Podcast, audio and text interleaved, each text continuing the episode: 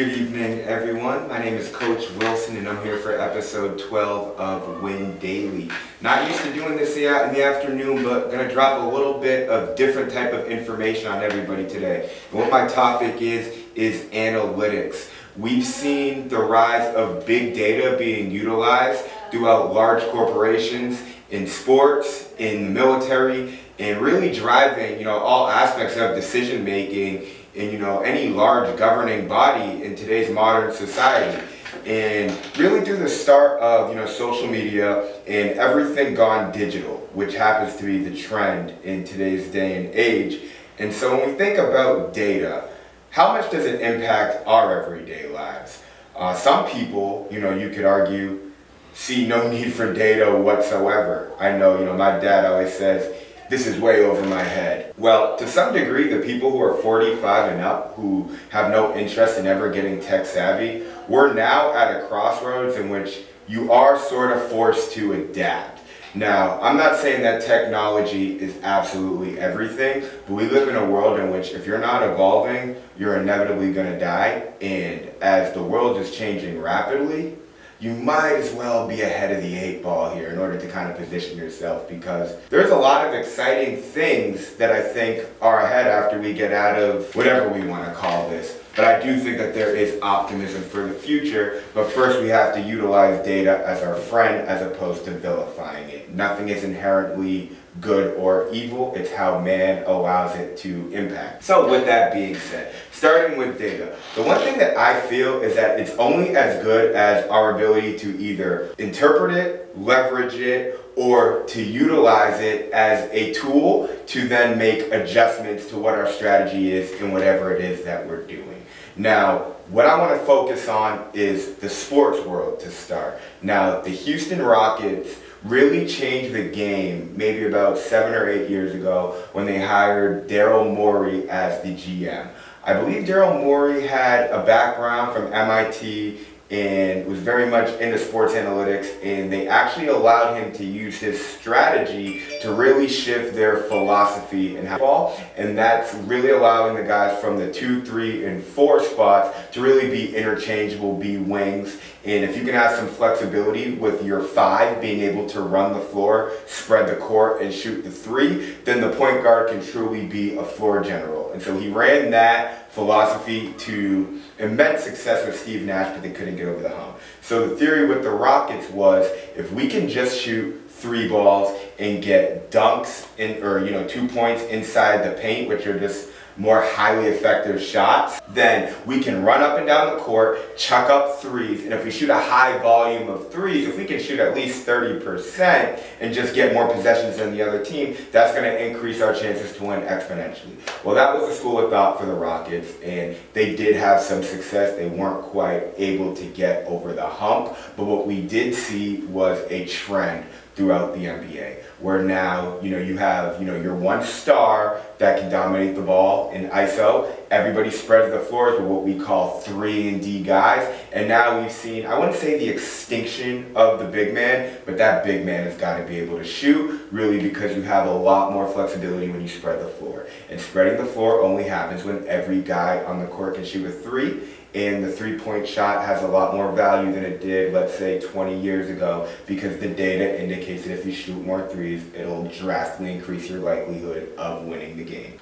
Who's to say what's right or wrong? What I do think is neglected is the element of height and having some bigs that can bang down low and really controlling time possession um, you know, playing gritty on defense. I still think that those two things are paramount in not just basketball, but I think any sport, uh, physicality and defense.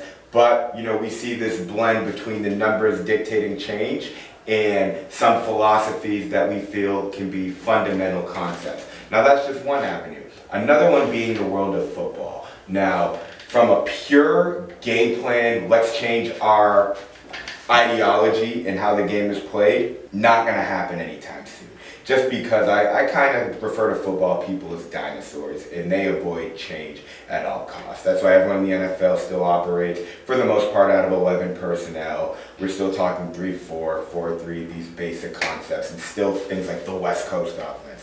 The NFL, where the athletes have gotten more athletic, the style of play has not changed in maybe 15, 20 years.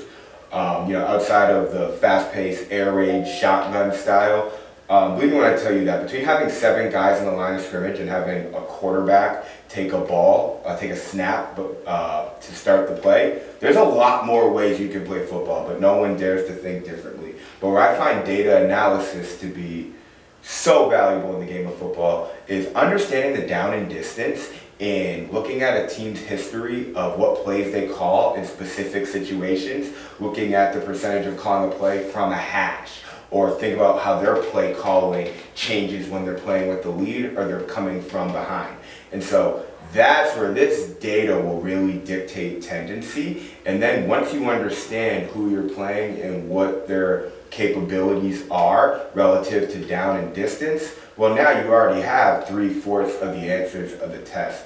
I know that when I was scouting, um, specifically at the high school level, where coaches don't have really wide playbooks and you can identify a kid's weakness pretty quickly, I would literally, if I saw a formation one time, I would know all the potential plays out of that formation where I force kids to take timeouts on third and fourth downs by calling out their plays by just doing my homework with, you know, finding the data and then leveraging it to my advantage. I think we will see a time in which coaches are looking at okay, this quarterback, um, you know, throws good rolling out to this side of the field. And man, I, I, can go into so many different examples of, you know, the way the game of football can be played with just changing formations, running the same play out of 100 different formations. So if I have one base play and I have 40 different formations and let's say 20 different motions, then, you know, I have an infinite amount of play potential with just that one play, making it a little different with what we call window dressing. So that's where I find analytics to be very favorable in the game like football.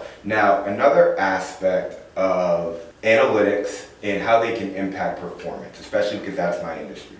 And so what we think about is things like wearables, the Fitbit, the Apple Watch, the Garmin, and now the Oura Ring. And the Oura Ring I find to be the most valuable one just because it gives you more in-depth knowledge, or excuse me, in-depth detail about how your body is recovering and if you're ready to perform. But going into things like the Fitbit, they're great mechanisms to let you know the common person see how active they are. My watch, it's a polar watch, will tell me if I'm sitting down for too long and notify me when to get up. Now I think that these are great ways to keep the common person active. However, we hear data, data, data.